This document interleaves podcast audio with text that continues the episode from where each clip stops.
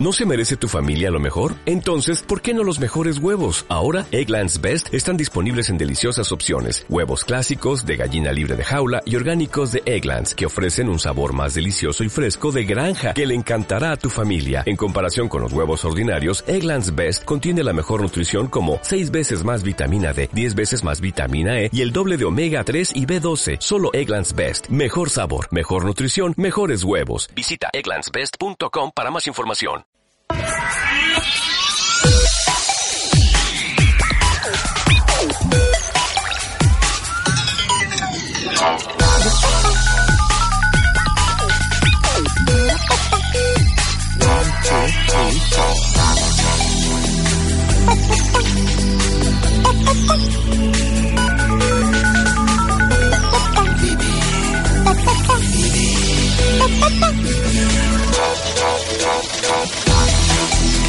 Del mundo digital y de las nuevas tecnologías, estamos acostumbrados a tratar con empresas mayoritariamente surgidas en Estados Unidos, ¿verdad? Que es lo que mola y, bueno, los que van siempre, pues mil pasos por delante.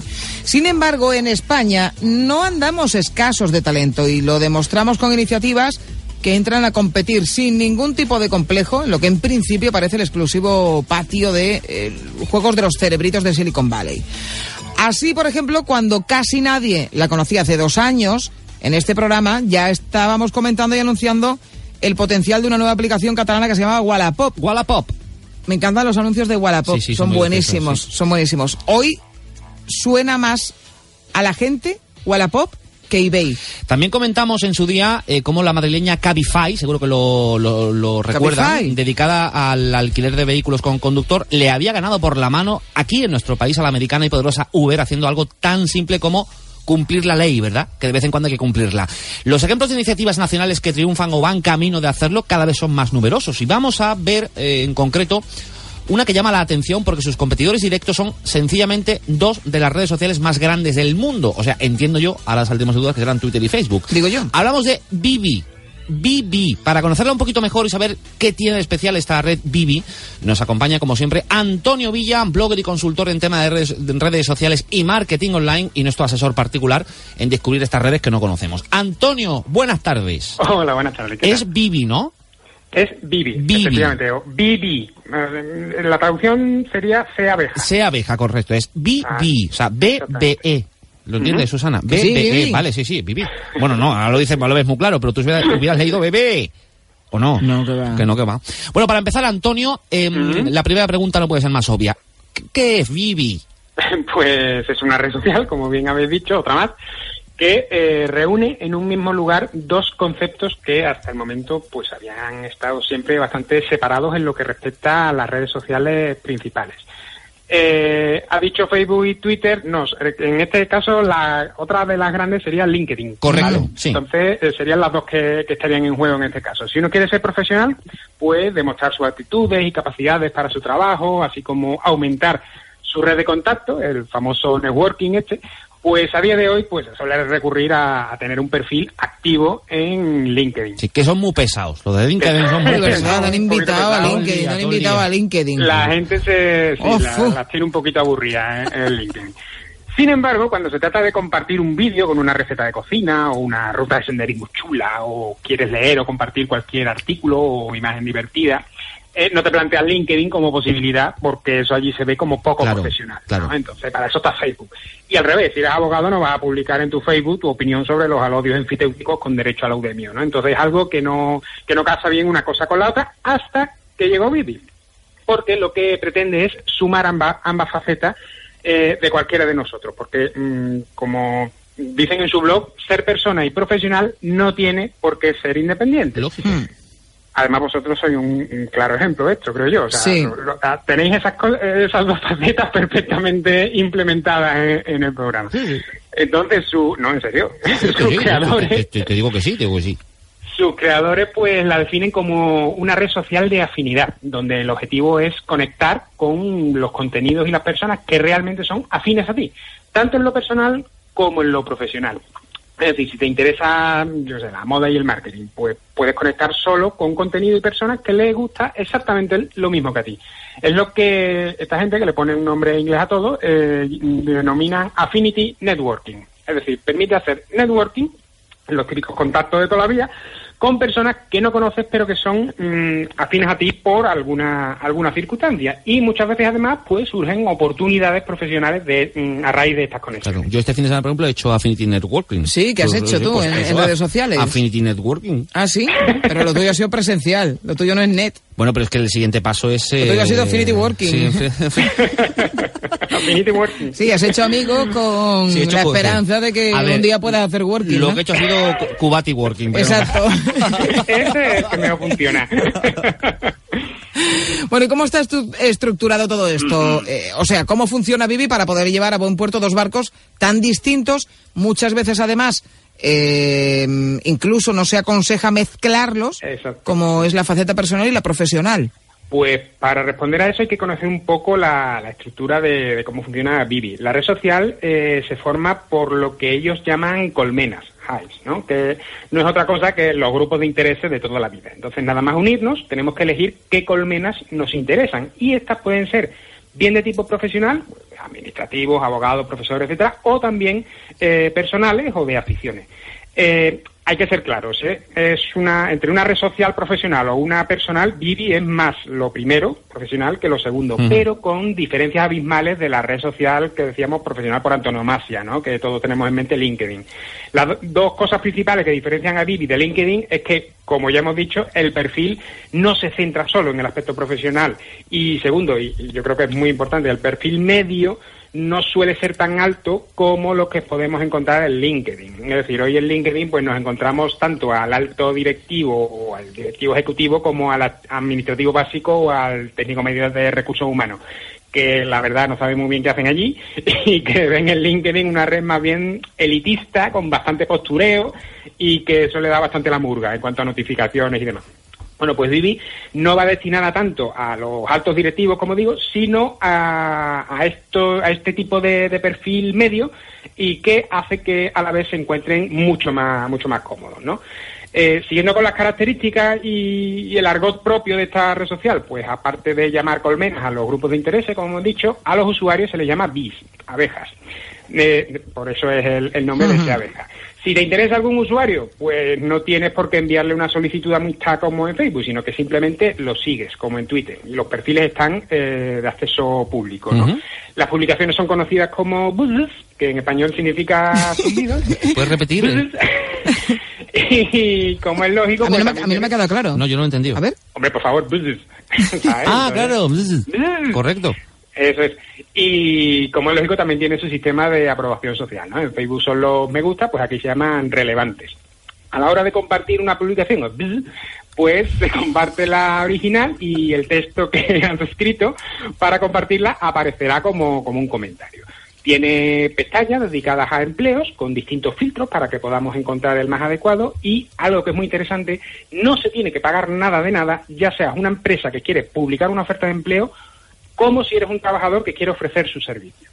Eh, por lo demás, bueno, pues el resto es bastante parecido a cualquier red social. En el perfil añadirás tanto tus datos públicos como privados. Cuando inicies la sesión aparecerán todos los eh, publicaciones de aquellos a los que sigue, las colmenas, es decir, los grupos de interés, los otros usuarios, otras abejitas que te puedan que puedan ser afines a ti, etcétera. Bueno, eh, decíamos al principio eh, que mm, la red se va a codear o se está codeando con dos de las principales redes sociales. ¿Cómo está siendo la acogida este concepto eh, abejero de red social de afinidad por los usuarios? Entiendo que muy buena. Pues la verdad es que lo está petando. ¿eh? O sea, eh, está teniendo un crecimiento espectacular desde que comenzó, pues, poco más de un año, en febrero de 2015. Y ya tiene 11 millones de personas registradas. De ellas, eh, dicen ellos, 4 millones y medio son de España. 4 millones y medio, no sé si lo habéis pensado, pero son tela de gente. ¿eh? Mucha. Es decir, hay colectivos... Es casi la audiencia total más, del programa, ¿eh? Más de un 10, casi. No, hombre, tanto no. Más de un 10% de la población española. sí. O sea, en teoría todos deberíamos de conocer a alguien que tiene un perfil en Vivi. Yo no sé, vamos. Es la primera vez que lo escucho, vamos. Por eso te digo que no es algo que, que, que suene mucho. Mm, Son datos que dicen ellos y no los tengo que poner en duda. Pero vamos, también es cierto que no son personas solo, sino que también son empresas. Claro. e incluso uno puede estar con un perfil de persona y con un perfil de empresa, en fin. Bueno, pues casi 800.000 ofertas de empleo se han publicado, 17.000 de estas son españolas y hay unas 9.000 colme colmenas o, como digo, grupos de, de interés. ¿no? Re mm, recordemos que tan colmena es eh, ser profesor de inglés o estar en la colmena de profesores de inglés como amantes de rutas en bici por Sevilla. ¿no? Entonces, mmm, de hecho, esta es la velocidad de crecimiento a nivel mundial que está teniendo esta, esta red social, que algunos ya se plantean la posibilidad de que podamos llegar a estar ante una futura startup unicornio.